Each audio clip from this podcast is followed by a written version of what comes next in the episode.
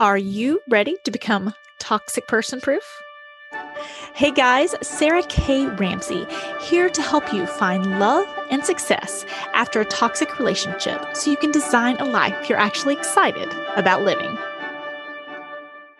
Hello, powerful problem solvers. So, according to statistics, 77% of people are burned out, and 84% of millennials are burned out. Okay. And there's a lot of conversation around how leadership needs to change, how work life balance needs to change, how society needs to change, right? But there is a very crucial piece of this that I want people to understand. So we make 35,000 decisions a day and think about how we were taught to make decisions. Listen to your parents, listen to authority, that's what we always do. That's what you're supposed to do. Um, that's what we've always done. Uh, that's what the teacher said, right? And so that is how we were taught to make decisions. It was very convenient for society and very convenient for keeping everyone together and keeping the rules in place. Okay. There's a lot of benefit to that. In many ways, life was much simpler then. That's not the way the world is anymore. We're not farmers just because our parents were farmers.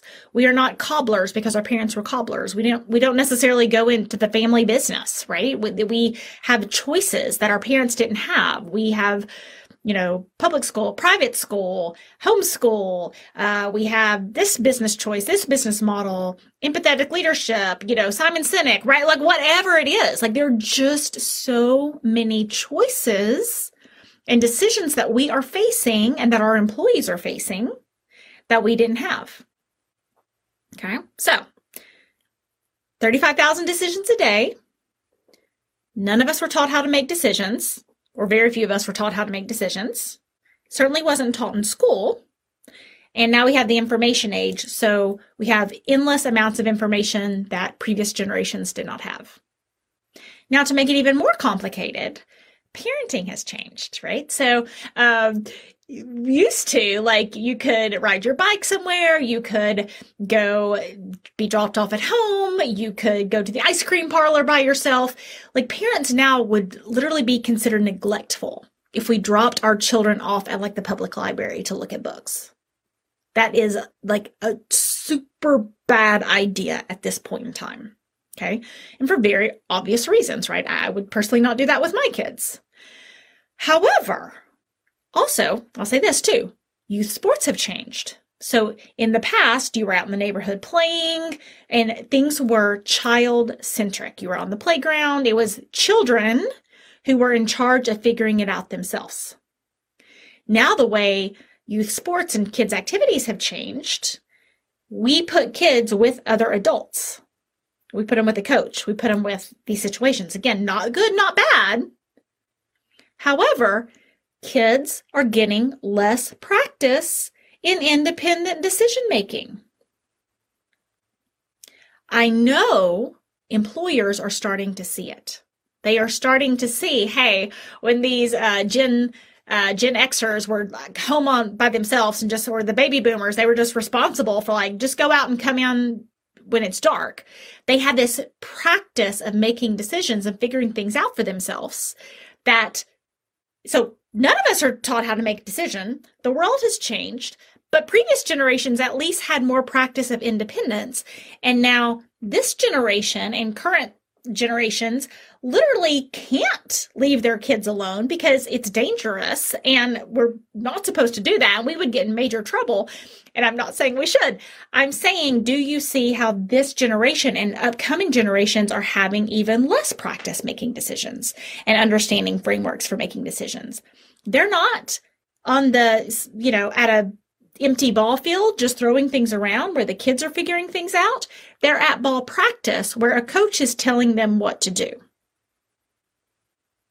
Again, not good or bad, but it is changing the world. It is changing businesses. And I hear so many people frustrated that employees or younger people or older people or whatever are having these trouble making decisions. I'm like, oh, why can't they just figure that out? Why can't they figure it out themselves? Why can't they just decide? Why can't they just know what to do? I could do in 15 minutes what it takes them to do 48 hours. Here's what's going wrong. Here's why it's happening. There are 35,000 decisions a day, no framework for making a decision. Some people have figured it out and they're frustrated with the people who haven't figured it out. And some people are just like, I- am trying here. I'm trying. I'm not sure what to do. No one ever taught me. And it's easy to say, well, I think in years past, we could kind of get away with like, well, you know, they should know how to do it. If they don't know how to do it, I'm going to hire the next person who does. But now you have, you know, people, the great resignation, you have major issues with retention, you have um, people calling their workplace toxic. We are going to have to have a new framework and model for companies making decisions, teaching our kids how to make a decision, um, helping a friend through a decision. The old models are not working, and 77% of our world is saying that they're burned out. That's a huge generation of burned out parents raising kids, a huge generation of burned out teachers around our kids, a huge generation of burned out employees trying to meet their deadlines. It's not happy it's not great. It's not fulfilling. And we can all feel it, right? Um, or feel it. I kind of said that funny. Uh, but uh, that is what the new book is about. Um, Problem Solved Simple Habits for Complex Decisions is teaching you that framework, whether you want to lead yourself to better decisions, whether you want to lead others through better decisions. It's broken down into uh, personal decisions, professional decisions and how to model this and teach this in a way that uh, you can either be kind to your employees or kind to yourself and and get to greater outcome. Can we have we learned at one point in the conversation about productivity that we had to work smarter not harder right? That's pretty common knowledge now. I'm trying to take it to the next level where we think smarter not harder too many of us overthinking, analysis paralysis. We have so much information coming at us. It's not an information problem. It's a translation into what we should actually do with the information problem. Okay? But 35,000 decisions a day. No framework for making decisions. It's not your fault. You weren't taught right?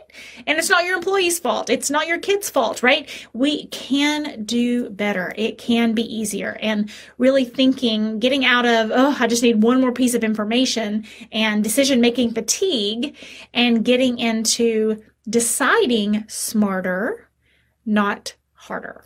It'll transform your life. It'll transform your work culture and it'll transform the boundaries within your own brain. So check it out. Problem Solved Simple Habits for Complex Decisions. It's coming out September 20th. Hello, wonderful. This is Sarah, and I hope you enjoyed today's podcast. I know that there was something that you can take away to help you get past the past, get real about the present, or get serious about your future. And if I did my job, then hopefully it will help you with all three. If you are not in my Facebook group, finding love and success after a toxic relationship, then consider this your personal invitation from me. I'm there live, there's tons of support, and most importantly, tons more information to help you on your journey to become toxic person proof.